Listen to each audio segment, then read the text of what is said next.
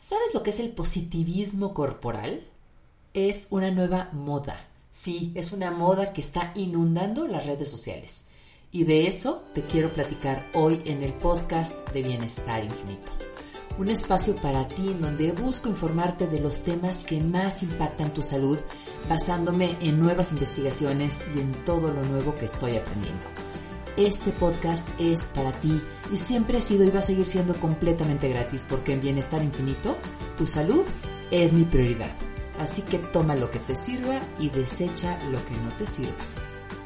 Entonces, ¿qué es esto del body positive o positivismo corporal? Mira, las activistas de body positive tienen como objetivo desafiar los estándares de belleza, construir una imagen positiva sobre el cuerpo y mejorar la autoconfianza. Un pilar central de todo este movimiento defiende que la belleza es una construcción de la sociedad y que esta construcción no debería de, determinar la confianza o autoestima de cada persona. Las personas son incentivadas a amarse a sí mismas independientemente de sus atributos físicos. La verdad es que esta definición está muy padre y está súper lógica y así debe de ser porque sí es cierto, los estándares de belleza son un tema social, son una moda y ha afectado muchísimo a quienes no están a la moda o quienes no están cerca de eso, digamos que del cuerpo perfecto que nos han vendido. Mira, para que te des una idea, se estima que solo el 5% de las mujeres y hombres tienen el cuerpo ideal, el que se considera, ya sabes, supercuerpo, cuerpazo, ¿ok? El que está de moda. El otro 95% de las personas no lo tenemos. Somos los normalitos. Lo normal no es tener esos supercuerpos. La gran mayoría de las personas no lo tenemos. Entonces este movimiento nos incentiva a amarnos independientemente de si estamos a la moda o no. A amarnos con celulitis, con sobrepeso y con todos estos supuestos defectos que nos alejan de lo que hoy se considera el cuerpo perfecto. En esto yo estoy completamente de acuerdo. Hay que amarnos como somos y además nadie tiene derecho a juzgar a otra persona y bueno, es una tontería hacerlo por su peso. El principio de este movimiento es excelente. Aceptarnos y amarnos como somos. Y aceptar y amar a los demás como son, sin prejuicios acerca de su peso. Acuérdate nada más de una cosa, aceptarte no es resignarte. Y a eso vamos. Mira, hay muchísima gente que critica y juzga a las personas que tienen sobrepeso o que tienen obesidad. Y te dicen además, no, es que lo tienen porque son flojas, porque no hacen ejercicio, porque comen más de lo que necesitan. Y te soy honesta, yo era de esas personas. Para mí sí, yo decía, claro, si dejas de comer, bajas de peso. Hasta que me di cuenta con amigas mías que eso no era cierto. Entonces, bueno, pues ya te va cambiando un poco el chip de la cabeza, ¿estás de acuerdo? Mira, el doctor Jason Fong nos dice que hemos reducido el asunto, este problema, a dos temas, a gula y pereza a dos de los siete pecados capitales. Entonces, esto nos da como que una sensación de superioridad con la que juzgamos a los demás. Y queremos entender la causa del problema, entonces discriminamos a las personas obesas o con un sobrepeso importante, pero también las compadecemos, como que las compadecemos y nos caen mal a la vez. Y la realidad es que el sobrepeso y la obesidad tienen es multifactorial, tienen muchísimos factores que van mucho más allá de solo lo que comes y de solo el ejercicio que haces. Entonces hay que tener mucho cuidado cuando empezamos a juzgar a las personas por cualquier motivo. No tenemos que estar juzgando a nadie, ¿estás de acuerdo? Bueno, pues la obesidad se decide en términos de índice de masa corporal. Y esto se calcula con el peso en kilos dividido entre el cuadrado de la altura de la persona en metros, ¿ok? Entonces, tu altura el cuadrado y, vas a dividir tu peso en kilos entre ese número que te da, de tu altura al cuadrado, todo en kilos y en metros. Ok, un índice de masa corporal de más de 30, o sea que el numerito que te salga sea más de 30, entonces eso ya se define como obesidad. Y por muchísimos años los doctores han recomendado, ya sabes, la dieta baja en grasas y baja en caloría como tratamiento a la obesidad. Esto lleva años hasta la fecha pero prácticamente todas las personas que han decidido comer menos calorías para bajar de peso han fracasado. La realidad es que la obesidad no es el resultado de un desequilibrio de calorías, pero creer esto es lo que nos ha llevado a unas creencias falsas terribles, como que por ejemplo el exceso de calorías causa obesidad. Entonces la gente está haciendo dietas bajas en calorías. No. O que el exceso de carbohidratos es lo que causa la obesidad, entonces dejamos de comer carbohidratos por completo. O que no, es el consumo de carne. No, ahora resulta que es el exceso de grasa o es la falta de ejercicio. Y vemos todas estas cosas como si fueran la real causa de la obesidad.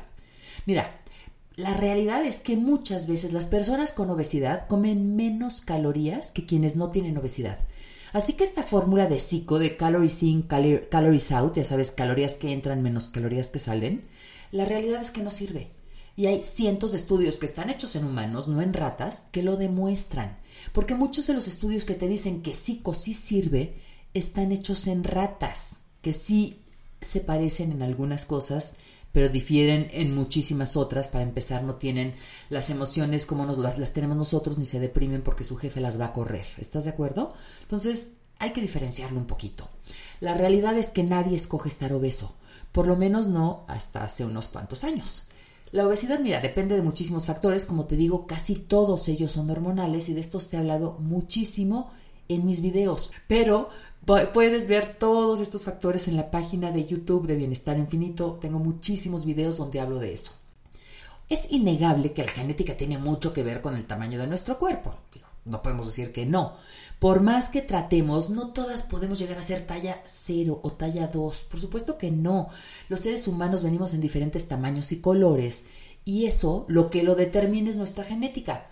Pero ojo, porque la genética no es todo. Mira, el doctor Bruce Lipton dice que la ciencia, específicamente la epigenética, que es la ciencia que va más allá de la genética, ya demostró que muchos de los genes que nos pueden enfermar solo se expresan si les, damos las condiciones adecuadas para hacerlo. Entonces, digamos, todos tenemos algún gen no guapo por ahí que se puede expresar si le damos las condiciones para que se pueda expresar. Por ejemplo, el gen del cáncer. Vamos a pensar que tu bisabuela, tu abuela y tu mamá tuvieron cáncer.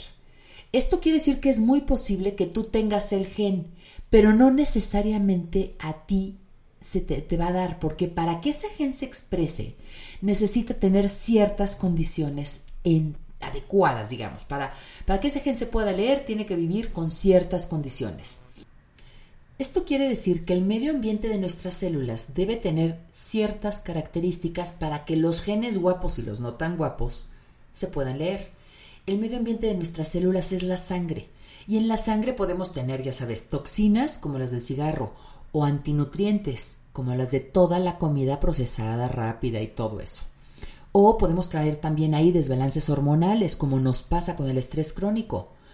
Nuestras células están continuamente reproduciéndose y para hacerlo usan el plano genético que pueden leer. Si pueden leer el de la salud, entonces se van a reproducir con ese. Pero si solo pueden leer el plano genético de la enfermedad, entonces ese es el que van a usar para reproducirse. La inflamación sistémica y los desbalances hormonales crean en nuestra sangre un medio ambiente hostil, ideal para que, entre otras cosas, se expresen los genes no guapos. Inflamación sistémica y desbalances hormonales que generalmente vas a tener cuando tienes un sobrepeso importante o tienes algún tema de obesidad. obviamente, ni un cáncer ni una enfermedad que no sea, digamos, que tal vez 100% genética, te va a aparecer de un día para otro tanto la salud como la enfermedad se cultivan. Entonces, para que nos diagnostiquen una enfermedad como una diabetes tipo 2 o una resistencia a la insulina o hasta un cáncer, se necesita que el medio ambiente de nuestras células sea un medio ambiente hostil por, por cierto tiempo, por X tiempo. No es algo que va a pasar de un día para otro.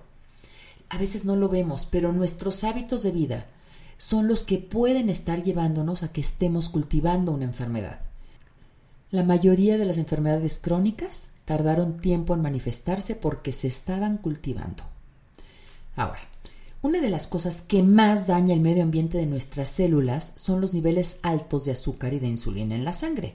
No te hablo de niveles normales a los que sube la glucosa y la insulina cuando comemos comida real, sino a los brincos de glucosa y de insulina que tenemos cuando comemos especialmente comida procesada. Esto está súper documentado, así que si te interesa saber más, escríbeme a renata.bienestarinfinito.com, dime que quieres que te recomiende libros, me dices el tema y por supuesto te recomiendo libros, estudios y todo lo que tú quieras, ¿ok? Bueno, pues todos sabemos que el azúcar, el pan, la pasta, el cereal de cajita, el helado, los refrescos y todos esos procesados nos engordan y esto nos puede llegar a llevar a tener obesidad. Pero a ver, ¿realmente hay algún problema con estar gordo o con estar obeso? ¿O es solo un tema de belleza, como nos está diciendo este movimiento? ¿Es solo una construcción social? Desgraciadamente, sí hay problema. Y este movimiento del positivismo corporal ha degenerado y crecido al grado de negar el problema, al grado de negar la ciencia y decir que la obesidad no causa problemas y que todo es un invento. Este movimiento que nos dice que puedes estar sana o sano como si nada con obesidad ha inundado las redes sociales y publicaciones diciendo que lo que esto, que aún con obesidad estamos sanos. Pero la ciencia dice otra cosa y ahí es donde está la trampa. Mira, casi todas las personas con obesidad tienen resistencia a la insulina y quienes no la tienen es muy posible que la estén cultivando.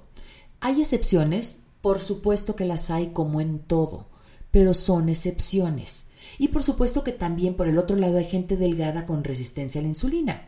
La resistencia a la insulina depende en gran parte de la alimentación, de lo que comemos, de esos niveles que te digo altos de azúcar y de insulina en la sangre, de eso depende la resistencia a la insulina. Lo que pasa es que no toda la gente que se alimenta mal tiene como efecto secundario el de engordar. Yo creo que todos conocemos a la flaca o al flaco que comen mal y nada más no engordan. ¿Estás de acuerdo? Nada más acuérdate que esas son excepciones. Ahora, la obesidad está catalogada como una enfermedad inflamatoria. Sí, la ciencia nos dice que es una enfermedad que se tiene que tratar. No podemos ni debemos pensar que con obesidad estamos sanos. La obesidad, entre otras cosas, causa inflamación sistémica, la de todo el cuerpo, y la, inflamación es el principio de todas las enfermedades. Mira, es tan reconocida como algo que se debe de tratar, que es uno de los síntomas o marcadores más bien del síndrome metabólico, que son una serie de condiciones que generalmente ocurren de forma simultánea y que nos enferman, obviamente. Los problemas relacionados con el síndrome metabólico llenan más del 80% de las camas de los hospitales y la obesidad es uno de los marcadores de este síndrome. La Organización Mundial de la Salud nos dice que si tenemos dos de estas condiciones, ya tenemos el síndrome metabólico, ¿ok? Las condiciones son obesidad abdominal, más de 89 centímetros en mujeres y más de 102 en hombres. Esto es que te midas el abdomen, si estás arriba de 89 y eres mujer, ya está catalogado como obesidad. Si estás arriba de 102 y eres hombre, bueno, pues ya está catalogado como obesidad. Por supuesto que hay excepciones. Yo conozco físico-culturistas o gente súper fuerte o que juegan fútbol. Ya sabes, hay gente que tiene ese cuerpo que mide más de 102 en hombres o de 89 en mujeres y son puro músculo. Claro que hay excepciones, ¿ok? Pero más bien aquí estamos hablando de lo que conocemos como el cuerpo de pera en mujeres y el cuerpo de manzana en los hombres, ¿ok? Entonces, condición número uno, obesidad abdominal. Número dos, presión alta, arriba de 130 sobre 80. ¿Ok? 130 sobre 80 o más de presión. Número 3, triglicéridos altos, más de 150 miligramos por decilitro, ¿ok? Número 4, colesterol HDL bajo. Este es el que conocemos como colesterol bueno. ¿Ok? Si, si, tienes tu colesterol abajo de 40 miligramos por decilitro, entonces el HDL, entonces ya tienes uno de los marcadores del síndrome metabólico. Y número 5, glucosa en ayunas. ¿ok? Una glucosa en ayunas arriba de 100 miligramos por decilitro. Es decir, resistencia a la insulina. Ok, ahora, tu peso por sí solo puede no ser un indicador de salud, pero estos números que te acabo de dar sí son indicadores de salud y la cantidad de grasa que tenemos en el cuerpo y el lugar en donde está la grasa es súper importante para determinar si estamos o no estamos sanos. El problema del movimiento del positivismo corporal es que muchos activistas niegan los efectos negativos que nos pueden traer un sobrepeso importante o una obesidad. Hay muchísimos profesionales de la salud y profesionales de la salud entre comillas que siguen este movimiento y que te dicen que si tienes resistencia a la insulina no tienes que dejar de comer nada, que lo puedes controlar con medicinas. ¿Eh? Y la verdad es que es cierto, pero la resistencia a la insulina no la puedes curar con medicinas y es algo que se puede curar. Y estos profesionales no te dicen que si no la curas, el siguiente paso es una diabetes tipo 2, aunque esté controlada con medicamentos. Pero eso sí, te venden talleres y cursos para que te aceptes con obesidad o con un sobrepeso importante. Y yo estoy de acuerdo, claro que hay que aceptarnos, pero aceptarnos para que esa aceptación nos guíe a cambiar. Que no nos resignemos. Una cosa es aceptarnos y otra cosa es resignarnos. Entonces, ¿sabes qué? Me acepto como estoy, pero ya que me acepto y me quiero, ahora voy a dejar que este amor me guíe al cambio que estoy buscando. Pero aquí no es lo que hacen, lo que buscan. Aquí lo que buscan es que te aceptes con obesidad, con sobrepeso y te resignes y pues seguramente que te quedes de cliente frecuente de esas personas que te van a estar vendiendo a cada rato un curso diferente para que te aceptes más y no busques cambiar. Mira, yo entiendo que todos necesitamos dinero ¿ok? Todos necesitamos dinero para vivir y por eso es que vendemos nuestros servicios. Pero la verdad es que no entiendo quién busca ganarlo a costa de la salud de otras personas. Yo ya te he hablado muchísimo de la diabetes tipo 2, una enfermedad horrible que tiene consecuencias terribles. De verdad que no se me ocurren otros adjetivos. Pero bueno, pues, por otro lado, el COVID-19 llegó a reforzar lo que la ciencia nos dice. El 78% de las personas hospitalizadas por COVID-19 tenían sobrepeso u obesidad. El tener sobrepeso está asociado con más hospitalizaciones por COVID-19, pero no con más muertes. Sin embargo, los pacientes con obesidad, además de tener mayor riesgo de ser hospitalizados, obviamente también tienen mucho mayor riesgo de muerte. Esto, obviamente, son estudios nuevos, son resultados nuevos que conozco yo y que conocen los supuestos profesionales de la salud. ¿Cómo puedes recomendarle a una persona que se quede con obesidad? Que se acepte y así se quede. No lo entiendo. ¿Ok? Entonces vamos a pensar que tú no crees en esto, que no crees en la ciencia, porque la verdad es que la ciencia muchas veces nos ha dicho cosas que resultaron falsas. Entonces es momento de usar el sentido común y observa los problemas que tienen las personas con obesidad a cualquier edad tienen dolores y tienen enfermedades que la verdad es que no van de acuerdo a la edad cronológica que tienen. La trampa del positivismo corporal está en cómo ha evolucionado negativamente. Entonces, como te digo, hoy vemos redes sociales llenas de seguidores de lo que ahora se denomina el culto del positivismo corporal, porque hay de ti si decides bajar de peso, hay de ti si bajas, si decides, no sé, comer ensalada o empezar a cuidarte porque te atacan y te cancelan y te, te hacen cosas terribles, por eso es que ya se denomina un culto, ¿ok? Un culto que muchísimos investigadores ya catalogan como el culto de la muerte. Entonces estas personas suben videos comiendo cantidades increíbles de comida altamente procesada, diciendo que amar tu cuerpo es aceptarlo como es, es no hacer dietas. Y tienen grupos en donde te aceptan si estás en esta misma filosofía. Pero si después decides bajar de peso, como le pasó a esta artista Adele, que este, eh, ella decidió bajar de peso y se empezó a cuidar y bajó de peso y bueno, la atacaron terriblemente, terriblemente. Entonces por eso es que se, denomina que es un culto y esto de que que digas, ok, entonces yo puedo comer lo que sea porque tengo que amar mi cuerpo y aceptarlo como es, es la parte que está muy confusa y es la parte que ha evolucionado mal. Porque mira, yo estoy de acuerdo en que no debemos hacer dietas. Es más, las dietas son de lo peor que podemos hacer. Pero acuérdate de una cosa, hacer dieta no es lo mismo que comer lo que te nutre, que respetar tu cuerpo y darte cuenta de que hay muchísima comida que no solo no te alimenta, sino que además te enferma. Una cosa es que no te alimente, otra es que te haga daño. Dejar de comer lo que te enferma no es hacer dieta.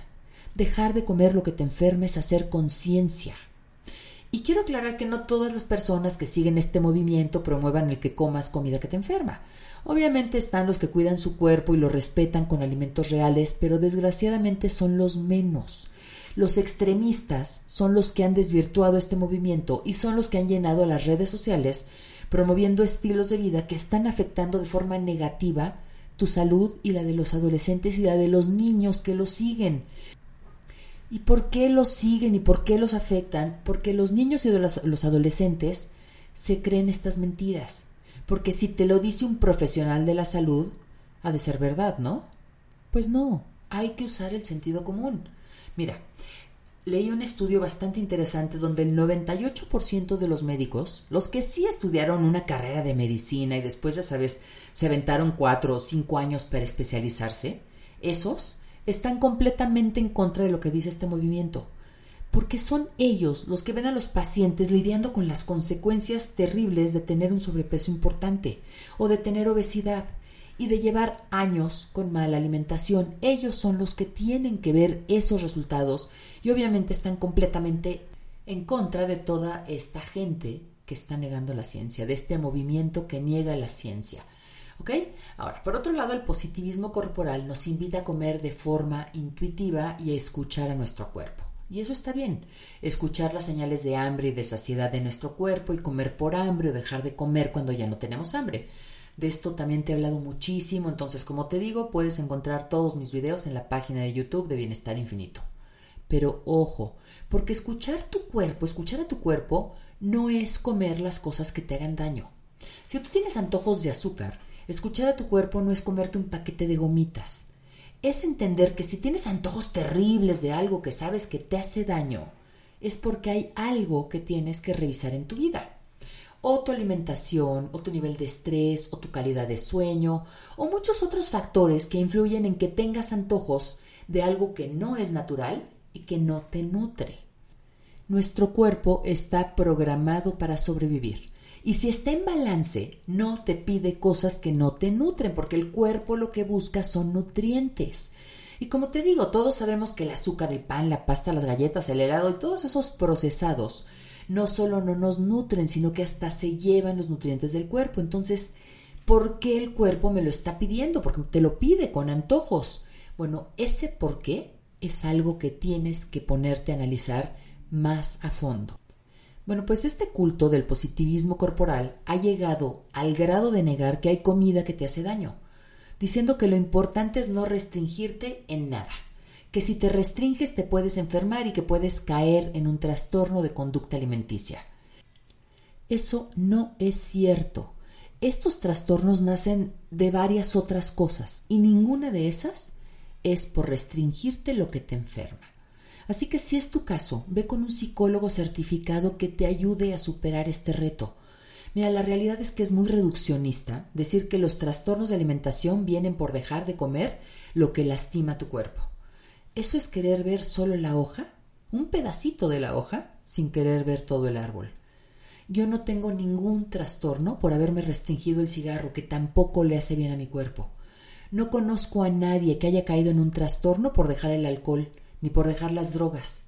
El problema es que no nos damos cuenta y no vemos que hay cierto tipo de comida que es tan dañina como el cigarro, como el alcohol o como las drogas. Y esa es la comida procesada o la comida rápida la comida que no es comida real, que no te nutre, que no es comida como te la da la naturaleza. El culto te invita a vivir sin restricciones y a disfrutar de lo que hoy te da placer. Pero la verdad es que todos nos hemos restringido de los placeres inmediatos buscando un mejor futuro, ¿no? Mira, acuérdate de todas las fiestas a las que dejaste de ir para titularte, o de las veces que no fuiste con tus amigos porque te quedaste a cuidar a tus hijos, o de ese domingo que tenías ganas de quedarte en tu casa, pero te fuiste a trabajar para tener un dinero extra para tus gastos. La vida no es darnos todo sin restricciones, eso no nos ayuda, nos hace donistas, nos hace débiles y nos hace holgazanes. Y cuando vemos las consecuencias de no habernos restringido todas estas cosas que sabíamos que nos estaban haciendo daño, entonces, si seguimos con esta creencia de que no, es que me merezco todo y todo lo tengo que tener en el momento, entonces caemos en hacernos víctimas y ya le entramos al equipo de las víctimas, víctimas de la sociedad. Mira, la verdad es que todo lo que hacemos y lo que dejamos de ser tiene consecuencias y tenemos que estar dispuestos a asumir las consecuencias de nuestros actos. Negar la ciencia porque es lo que me acomoda, lo que me hace sentir bien hoy, tiene consecuencias, consecuencias terribles para nuestra salud. La vida es balance y ese balance también debemos tenerlo en lo que decidimos comer si lo que queremos es vivir sanos. Tener obesidad o un sobrepeso importante no es estar sano, aun si tus análisis hoy salen bien. Acuérdate que tanto la enfermedad como la salud se cultivan. Mira, la realidad es que a mí no me dio cáncer de un día para otro. Yo sé que lo cultivé con malos hábitos y escuchar a toda esta gente que, que recomienda vivir el momento y medicarte en lugar de ocuparte de tu salud, de verdad se me hace esto un insulto y me enoja porque todos sabemos que nuestro estilo de vida nos puede quitar años de vida. Negar la ciencia está de moda y claro, tenemos que tener cuidado porque no somos nadie para opinar o juzgar del cuerpo de otra persona. Todos somos igual de valiosos independientemente de nuestro peso, del color de nuestra piel o del país en el que nacimos o del dinero que tengamos, etc. Lo que sí yo te recomiendo hacer, porque eso sí debemos hacer, es mantener nuestro cuerpo sano, mantener tu cuerpo sano, darte cuenta de, de que lo que comes importa, de que la verdad a la industria alimenticia lo que menos le importa es tu salud y de que la única forma de mantener tu cuerpo sano, el cuerpo que tú te mereces, es comiendo lo que nutre tu cuerpo y manteniéndolo dentro de lo posible en un peso saludable. ¿En cuál? En el que sea tu peso saludable. Ya te he platicado, no me acuerdo si lo platiqué aquí en el podcast, pero si no, seguro fue en algún video, pero por ahí les platiqué que la verdad es que yo nunca estuve en peligro de muerte cuando me diagnosticaron cáncer. Pero eso yo lo supe hasta después de la operación. Créeme que los días entre el diagnóstico y la operación no se los deseo a nadie. Evítate esos días. Aléjate de esas tendencias de moda que tú sabes que son mentira, porque sí, nos guste o no nos guste, todos sabemos que lo que comemos importa. Todos sabemos que ni el sobrepeso excesivo ni la obesidad son saludables. No te dejes manipular por esta nueva moda, por este nuevo culto que está enfermando ya a miles de adolescentes y a miles de niños. Aprende a comer ama y respeta tu cuerpo y dale lo que necesita porque eso sí es lo que tú te mereces. Bueno, pues con esto terminamos con este, el primer episodio del 2023. Te agradezco muchísimo que me hayas acompañado a este podcast que como te digo siempre ha sido y va a seguir siendo completamente gratis porque en Bienestar Infinito tu salud es mi prioridad. Así que si tienes cualquier duda, comentario o sugerencia, ya sabes que siempre me puedes escribir a renata.bienestarinfinito.com. A veces me tarda un poquito, pero es porque siempre soy yo quien está contestando esos correos.